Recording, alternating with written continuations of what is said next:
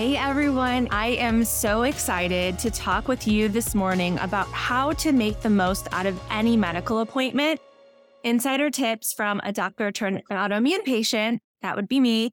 For those of us that haven't met quite yet, my name is Dr. Kara Wada. I am board certified in internal medicine, pediatrics, allergy, immunology, lifestyle medicine, have some additional training in medical education and as a life coach. And it was about two years into the job that I had dreamed of working when I was diagnosed with systemic Sjogren's within about two weeks of my daughter being diagnosed with a life threatening egg allergy.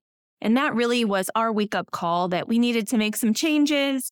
It also was my trial by fire in regards to really experiencing life truly as a chronic illness patient and understanding how frustrating it is, and also realizing the immense privilege I had as a physician. And once the dust settled and I was feeling a little bit better, I really realized it was my mission to help others navigate healthcare and wellness with a little more ease.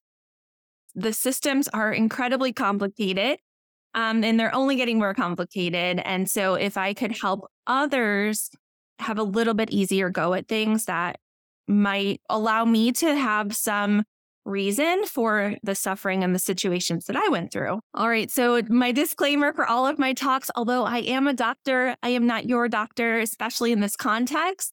And this information is for educational purposes only. And over this next 30 minutes or so, our objectives are really to connect, to see the common commonalities and the humanity we share both as patients and as physicians to walk in each other's shoes for a few moments to identify and use the three principles that I really lean into for optimizing your next medical appointment. And then to learn a few practical strategies, some red flags to watch out for when you're navigating healthcare and wellness industries, just some things to really open your eyes and think about things as a conscientious consumer. All right. So I wanted to just share a little bit about how does one become a physician? And so this was my path. I went to undergraduate college for four years and then four years for medical school. Occasionally, there are some streamlined programs where it's six years to get your undergraduate and medical school education together, but most often this is an eight year process. Medical school consists both of classroom and clinical work, and increasingly over the last 10, 15 years, that clinical work really starts from the get go within weeks of starting medical school. After you graduate medical school, the training is not over. You have continuation of training called postgraduate training. This is residency and sometimes fellowship. So residency spans three to seven years, depending on the specialty, family medicine, internal medicine, pediatrics, or all three years, neurosurgery, seven years. I did internal medicine and pediatrics, which was a combined program, which is four years long. And then fellowship is when you are able to specialize even further. So for me, that was allergy immunology.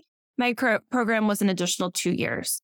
During this postgraduate education, we're typically working about 80 hours per week. Those are the work limits, which were imposed within the last 15 years or so. And there are multiple examinations along the way from that MCAT you may have heard of, which is how you get into medical school. There are multiple sets of board examinations that occur along the way. And the learning doesn't end when you've graduated and you've finished your postgraduate training. There are ongoing continuing education requirements that are a part of staying board certified in those various specialties. So I like to look back at this picture. It's a picture from when Grey's Anatomy debuted around 2006. I remember this and know this because this was my first year of medical school. And so my medical school and trainee story coincided with that of Meredith Grey and her colleagues and friends on Grey's Anatomy. We think that it looks very exciting and sexy and all these things, but practicing medicine is a little bit of a different story. And I've used the dumpster fire analogy on occasion. And it's one way that I use a little bit of humor and exaggeration to explain some of the issues that we're having within the healthcare system. And unfortunately, the reality is that about 62% of physicians, when they survey physicians within the last year or so, are burned out. And that really affects our quality of care that we receive on the patient side. And so this is a meme that is used often within physician circles of what do you want more wellness lectures or mindfulness or some antidepressants or do you want to pay more for some of these multiple exams? And really all that we want is reasonable work hours, a civil workplace, some understanding of our humanity as physicians. And yet that seems to be really hard for sometimes the powers that be to understand that. Okay, so that's the physician's plight. But let's think about our experiences as patients, right? We are in pain, we're exhausted, we're confused because we don't know what the heck is going on with our body. We're being passed from specialist to specialist, playing the game of hot potato, getting referred, you know, you have eyeballs, so go see the eye doctor. You have a nose, go see the nose doctor. You know, this organ, that organ. Countless tubes of blood, x rays, CT scans, MRIs, all the bills that go along with that. And you may get that result of, hey, your labs look great. I don't know what to say. Or have you thought maybe it's related to your anxiety or your depression? Do you think it's maybe related to your weight or your hormones? Some of that either frank dismissal or symptoms being brushed off and not maybe taken as seriously as they are affecting our quality of life. And that is no easy place to be in. So, as we think about the physician patient relationship, really, when this relationship is functioning well, we are able to communicate uh, what's going on, how our symptoms are affecting us. We feel that we can trust that our healthcare professional is going to care for us and do the best that they can for us. It's really hard to do that, though, in many circumstances. We have seen a real shift in power dynamics in medicine. I think we're headed in the right direction, but for so often, doctors were seen as these godlike figures or superhero figures. And really, I am excited and anticipate a time when we are really recognized in our humanness because I think that one helps us as the healers to heal, to understand that we have our own limitations, that we need to take care of ourselves in order to take the best care we can of our patients. We've also seen this is reflected in social movements, right? So you can think about how the evolution of social movements has come along too, and really seeing more of a push for for patient rights, along with similar things to the Me Too movement and and LGBTQ plus communities and so on and so forth. Unfortunately, what we've seen though, when we take this very human relationship between someone who is called to help ease someone's suffering, healthcare professional, and the person who is suffering, the patient, there are a lot of forces that want to get in between, right? They want to get like their piece of the pie. They want to make some profit off of things. They want to have their say. And so you see the role of insurance companies, government related and law changes, pharmacy benefit managers, hospital administrators, all these different outside forces are really putting so much pressure between the physician and the patient or the healthcare professional and the patient. And we don't get as much face time with our healthcare professionals. And the unfortunate reality is we spend and see more time, are able to build more trust sometimes with these other folks that we see more often on TikTok, on Instagram, so on and so forth. And that's a whole nother area that can come into play.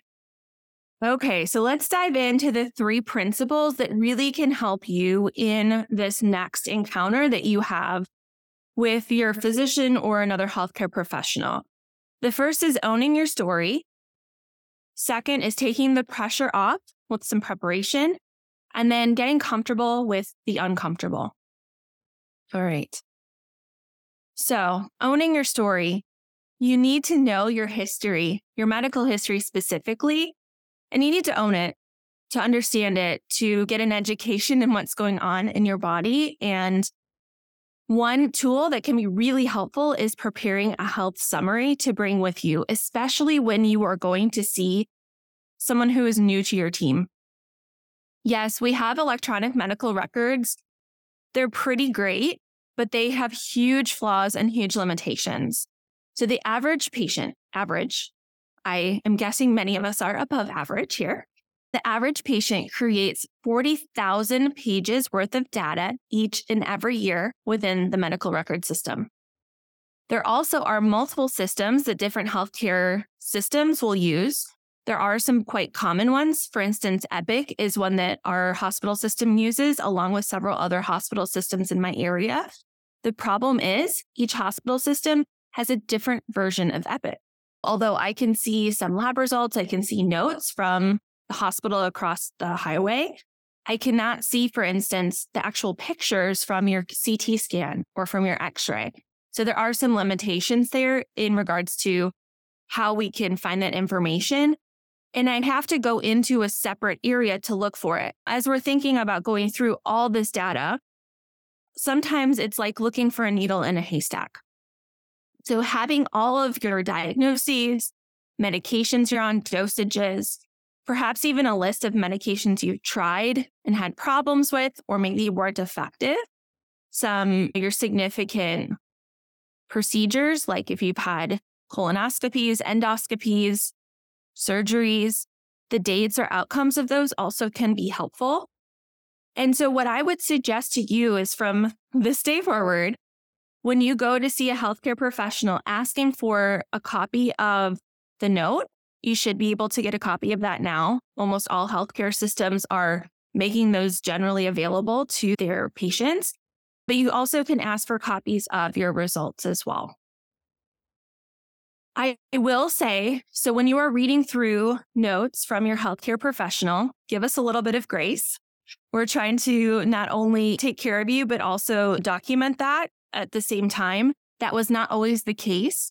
We also will tend to use quite a bit of hospital speak, or sometimes we will need to use particular diagnoses that we're considering in order to get particular studies or labs covered by insurance. So keep that in mind as you are reading through these records. These records are a reflection of you, but also understand that they are professional records as well. And so there may be some aspects that are a little bit confusing mm. feel free to ask questions and to inquire. But also, I think it's just important to understand that the notes, in particular, for many decades, have been used to communicate between other healthcare professionals. And we, as healthcare professionals, are just getting used to having to write these not only for communicating with one another, but also with our patients as well. So give us a little grace with that as well. It's also important as we think about owning our story to think like a doctor and to start tracking your symptoms. So, what are some things I'm going to think about or ask about when you come in to talk to me about a particular symptom? If you're having pain or if you're having fatigue, it can be really helpful to tell me what makes it better, what makes it worse. Does anything make it go away completely? How bad is it at its worst? And how bad is it at its best? What are some activities that may cause problems with? Paint me a picture of what that looks and feels like. It also makes you more human. So it might help a doctor who's a little bit burnt out snap back in and, oh, she can't sit and play with her kids because she's so stiff with her back pain. Man, she's only 35. That's not, that doesn't seem normal. Like it's those little elements instead of, oh, my back's stiff my back is so stiff, I can't sit and play with my kiddos on the floor without crying. You know, like that, it's not an exaggeration. That's what I was feeling, but that is doing maybe a little bit better job of explaining my symptoms. And I could say, yes, my symptoms got better when I was pregnant. They got worse after I had the baby. They got worse when I was sitting for too long or not active. They're worse in the morning, and that lasts for X number of hours. Those sorts of things can be really helpful because what the doctor's going to do is they're going to put their Sherlock Holmes detective hat on and they're going to try to piece together your history along with your physical exam to decide what labs are going to be most helpful, what imaging mo- might be most helpful, and how can then we get to the root of things and help move the dial so you're feeling better. All right, taking the pressure off. So we need to respect our nervous system hazard to say nearly all of us, myself included, gets activated when we go in to see a healthcare professional. And so activated, it's triggered or the sympathetic nervous system response, all describing the same thing. It is kicking off that fight, flight, freeze, or fawn response. And I mention all of those because for some of us, it may be our blood pressure goes up, white coat hypertension. You heard of that? It may be that you shut down and have trouble sharing your story. That's what I tend to do. Or I'll try to paint everything as this rosy picture. Oh, yeah, I'm doing great. No problem. Fawning response because I always like to people please. That's my baseline and something I have to push against. So, what can we do to counteract this?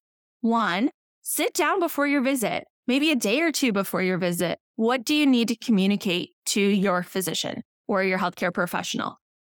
Do you need to say, hey, my pain has been on the rise, or hey, this medication, I don't think I'm tolerating it too well? think about some of those who, what, when, where, why, and when and how, those different questions we had to learn in schooling. Also, think about what might make you more comfortable in that environment. Do you need to have an advocate with you? Um, do you want to ask your healthcare professional if you are able to schedule a longer appointment? Do you want to ask if it's okay if you record things? Can they provide a copy of their notes afterwards? All of these are ways that you can consider accommodating and respecting your nervous system as you're going into a visit. All right. The last of our three steps is getting comfortable with the uncomfortable.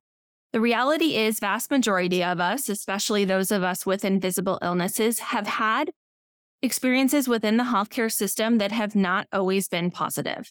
Whether it was something that was painful, both like from physical pain emotionally painful or traumatic. But the reality is, if we're having symptoms occurring, it behooves us to get those figured out and to try to reverse course in one way, shape, or form. So, learning how to practice pushing back. Generally, you want to stay respectful as best as possible, trying to give folks a little bit of grace, but also realizing we work within a system that has many imperfections there are many layers. It can be frustrating and hard to communicate sometimes between visits. And and we have to grapple with all of them. And I will say that's on both sides of the coin. Think about what your values are, and that can be helpful as you are thinking about building your care team as well. Some folks will decide, hey, I'm going to continue getting some care within the university system for XYZ. But for my primary care, I'm going to elect to step out of the insurance system. I need someone who's going to be on call. I'm going to have access to them a little more directly. And I'm willing to maybe think about paying a little bit for that service and for having those longer visits. And so that would be something like a direct care type practice. I think one of the ways that I have pushed back on my side of the coin is with very rare exceptions, refusing to double book patients and to ensure that I have enough time with my more complicated patients. And I think as a group, what I would love for us to do and to think about moving forward from this summit is thinking bigger. How can we push back? How can we be the change that we want to see in the care we receive and the care we give. And so that is always going to require us to be pushing up against our limits of what we feel comfortable and safe in. So, as I mentioned a little bit before, even before the pandemic, the health of our healthcare professionals was a big issue. And we know that the saying holds true hurt people hurt people. And so, what does burnout look like? And I think this is important to share here because this is one of the things you're going to want to look for as a red flag potentially in your healthcare professionals that are helping take care of you and on your team. So, depersonalization, feeling like you are being put in the role of a diagnosis or a number rather than a human. Does this person not really have any empathy? Does it seem like that empathy chip was not installed in? Are they really cynical? I will have my moments of cynicism. I will say it's one of the ways that I deal with all of the dumpster fire that is there. But trying to really lean into that empathy is hard when your cup is empty, emotionally exhausted. We also see, and this is why it's so important, those who are burned out have increased mistakes. They also resort to cognitive biases more often. So, what is a cognitive bias? It is a shortcut our brains use in order to get from point A to point B in a little more streamlined fashion. And many times these biases work pretty well.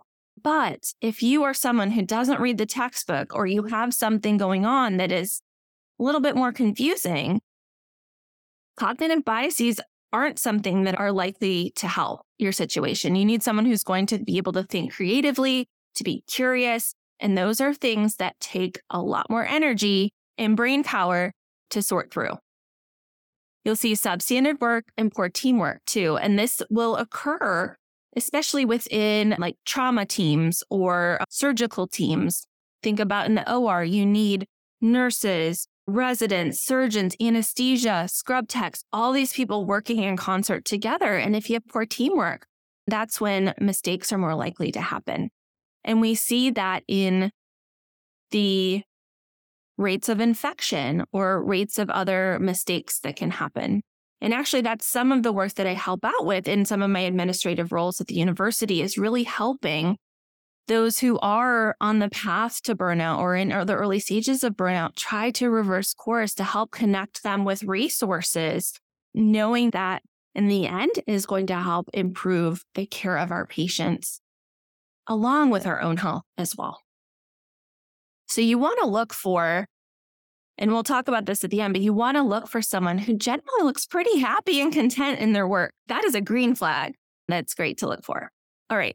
So I just want to add this little blip in here because I think this kind of comes into a similar overarching idea of navigating healthcare and wellness as well. The reality is, healthcare and wellness are big business. Like trillions of dollars are spent on our health every year. And yet, here we are in the US with worsening health. So, all that money being put in. But, you know, what I like to say, and this is from my own lived experience, is if you are thinking about starting in particular a supplement or another complementary treatment, hit the pause button just for a few minutes and remind yourself that natural does not always equal safer. So arsenic, natural, it's also a poison that will kill you, right? Or to even too much water. Too much water, you can get water intoxication and cause electrolyte problems too. So natural, not always safer.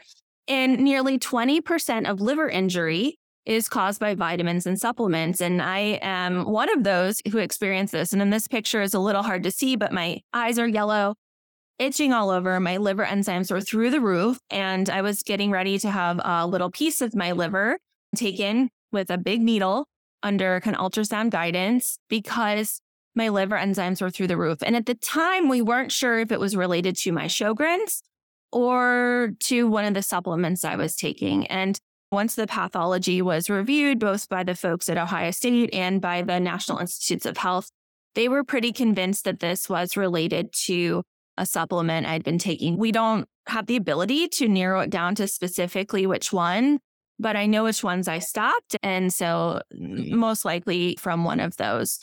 And the reality is, when I reported this back to the company, they have no real like requirement to track this data in part because they're not as highly regulated by the FDA as pharmaceutical medications. They have some oversight, but not as that. I think it's just an important reminder that we need to be conscientious consumers in general when we're thinking about our skincare or our vitamins and supplements, the pharmaceuticals we're using. Let's take that pause button and then follow the science. How suggestive does the science look? Do the studies are they like pretty good studies? Are they placebo controlled and blinded? Are they animal studies, the human studies? Looking through that. Follow the money too. Who's suggesting that you take it? And do they have a stake in recommending that? Something that I don't think is commonly known is that folks promoting supplements and some lab testing make 30 to 50% commission on these recommendations just like I do when I maybe suggest, like, for instance, someone use Beautycounter or some of the other products that I have some affiliate relationships with.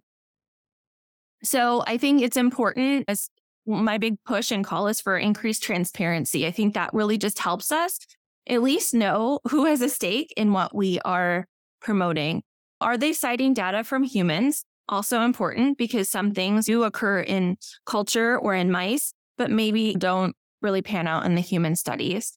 And then do the humans that they study, do they look like you? I think that's also important. It's important when we're thinking about pharmaceutical research as well.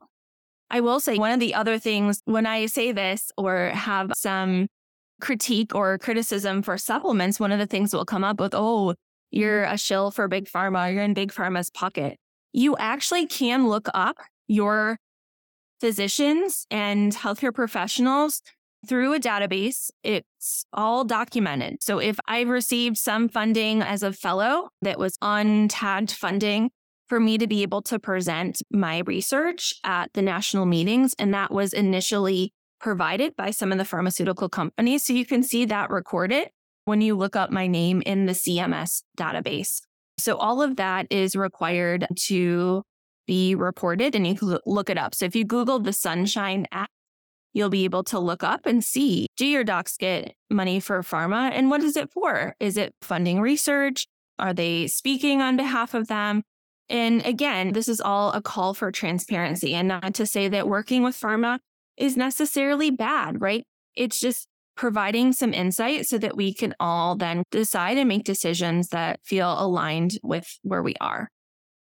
And then maybe proceed with caution with some guidance from your healthcare team. Get your doctors and your healthcare professionals on board. Ideally, it's folks that aren't necessarily selling you the stuff in their front office, um, but proceed with caution. Do you think it's been helpful? Have you noticed any potential for harm? Do we need to monitor blood work? All these things are really important. All right. So here are my take home messages for this talk my medical matchmaker quick tips. You're trying to assemble a team to help you out. Educate yourself on the experts in the field or the condition that you have. Who are the players? Who are the ones that are writing the guidelines? Who are the ones that are publishing reports? Who are the movers and shakers? Also, ask for word of mouth recommendations from your favorite physicians and or if there's a disease specific support group who better to know who has a really good bedside manner or who is thinking creatively than those who have a similar condition, such as yourself? I think that can be really helpful. Look at the reviews, but also realize who may be writing them. So the reviews do tend to have a bias on the really good side and sometimes the unsavory side, right? There are some folks who are generally hard to please. So keep that in mind. I think it's also important to note that those of us who have the best patient satisfaction don't always have the best quality of care. So that is also just a little food for thought. And I say that as someone who generally has pretty good patient satisfaction scores. And so I'm always like, oh, should I be ticking people off a little bit more? I don't know. And then look for someone who is happy in their work, who doesn't look burned out, who looks engaged, who is like curious, who is compassionate, like this is important. And when you're thinking about forging a really trusting therapeutic, successful, and hopefully long term relationship with your healthcare professionals and on your team. And last but not least, I love this quote The oak fought the wind and was broken. The willow bent when it must and survived. So just realize like it is rough out there, it is stormy, but if we can bend and sway, if we can give folks some grace, we can give ourselves some grace, we can make it through on the other side. But we also need to stand up like the tree and advocate for ourselves as well.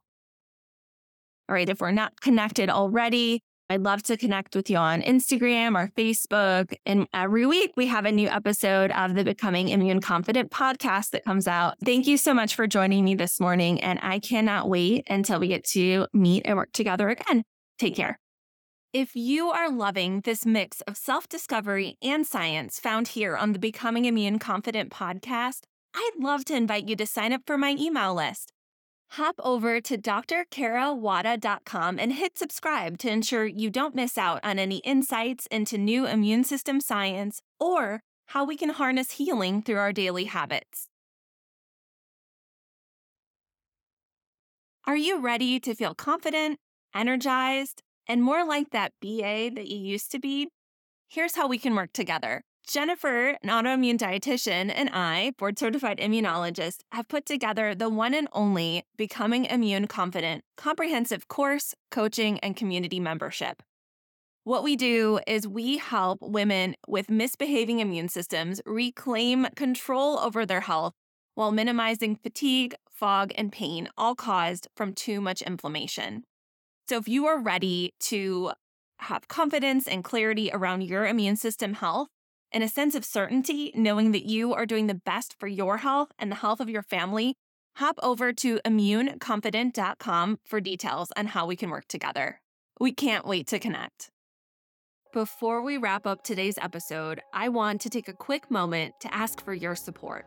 If you're enjoying the content of the Becoming Immune Confident podcast we're bringing you week after week, there's a simple but incredibly impactful way you can show your appreciation. You see, leaving a review is like giving us a virtual high five, and it helps our podcast reach even more people who could benefit from the valuable insights, entertainment, and inspiration we strive to provide week after week. So if you're finding value in what you hear, here's what you can do open up your podcast app, whether you're on Apple Podcasts, Spotify, or any other platform, and give us a glowing five star review. We're dedicated to bringing you the best, and your feedback helps us fine tune our content to suit your interests and needs. But hey, don't stop there. If you have a moment, leaving a few kind words in the review section goes a long way too. Share what you love about the podcast, your favorite episodes, or how it's made a positive impact on your life. Your words not only brighten our day, but they also encourage others to join our incredible community. Remember, every five star review and every word of encouragement counts. It's like fuel to keep us creating, innovating, and striving to make your listening experience even better. So, if you're up for it, show us some love by leaving us that virtual high five in the form of a five star review today. And a huge shout out to all of you who have already taken the time to do so. You rock. Thank you for being a part of our podcast journey, and we can't wait to keep bringing you more amazing episodes in the future. Until next time, keep shining and keep listening and keep on building that confidence in yourself and your immune system health. Take care.